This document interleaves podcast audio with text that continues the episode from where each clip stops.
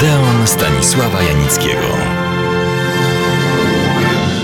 Obiecałem, że opowiem, oczywiście w ogromnym skrócie, o jednym z najciekawszych pod względem artystycznym i treściowym filmie, jakim jest dzieło Sergiusza Eisensteina Iwan Groźny.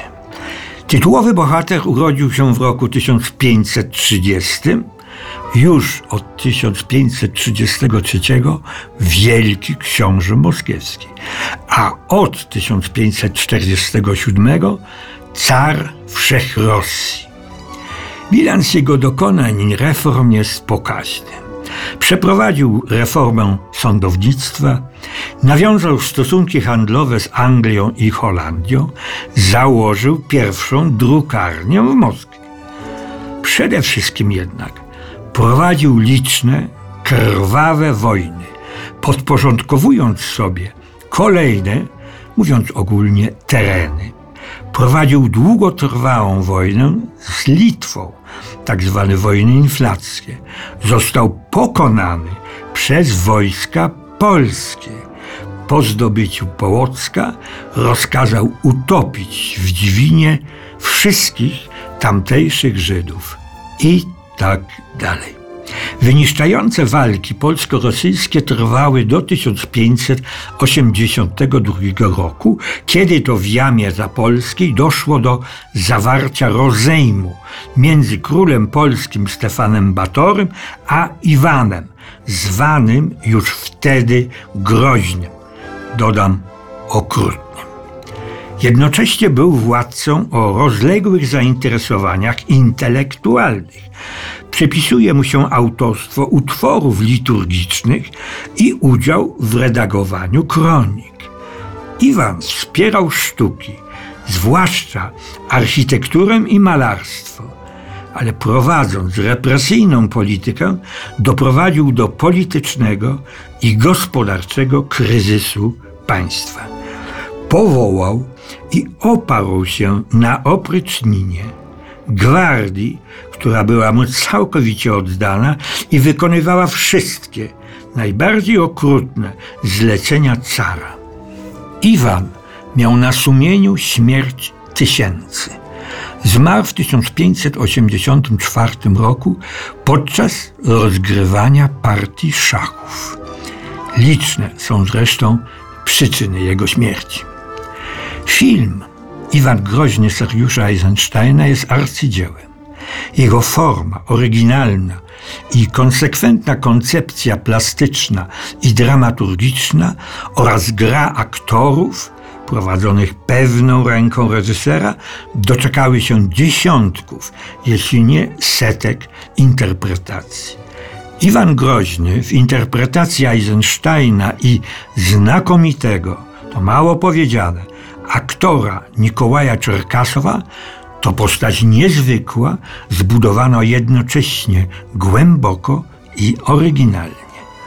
Niezwykłość i wyjątkowość tej postaci i całego filmu natrafiły jednak na tak zwany kontekst. Nie o krytykach i widzach mówią, ale o najważniejszym decydencie i mieszkańcu Kremla, czyli Józefie Stalina. To ważne, Stalin był wielbicielem Iwana Groźnego, podziwiał go za bezwzględną konsekwencję w realizacji swoich celów. A takim przedstawił go Eisenstein na ekranie. Władca, wszechstronny, inteligentny, o szerokim spojrzeniu na rzeczywistość, konsekwentny i przez lud wielbiony, wręcz czczony. Stalin widział w Iwanie Groźnym siebie. To też Eisenstein uhonorowany został najwyżej wówczas cenioną nagrodą, nagrodą stalinowską.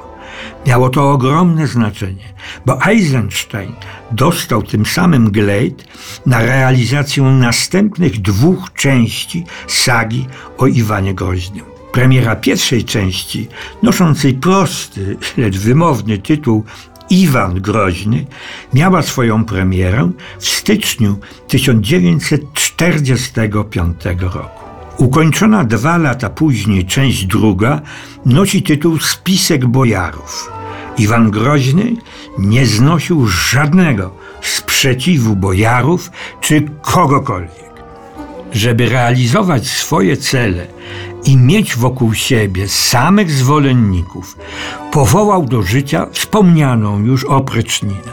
Oddział przybocznych komandosów typu gangsterskiego, którzy gwarantowali carowi bezpieczeństwo i wykonywali bez dyskusji wszelkie jego polecenia.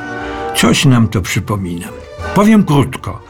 Ta część trylogii zanadto przypominała ówczesną stalinowską rzeczywistość radziecką. To też mimo zapewnień Eisensteina, że wprowadzi poprawki i zmiany w tej części trylogii, decyzja wodza rewolucji i jego najbliższych towarzyszy, m.in. Mołotowa i Żdanowa, spisek bojarów, nie wszedł na ekrany.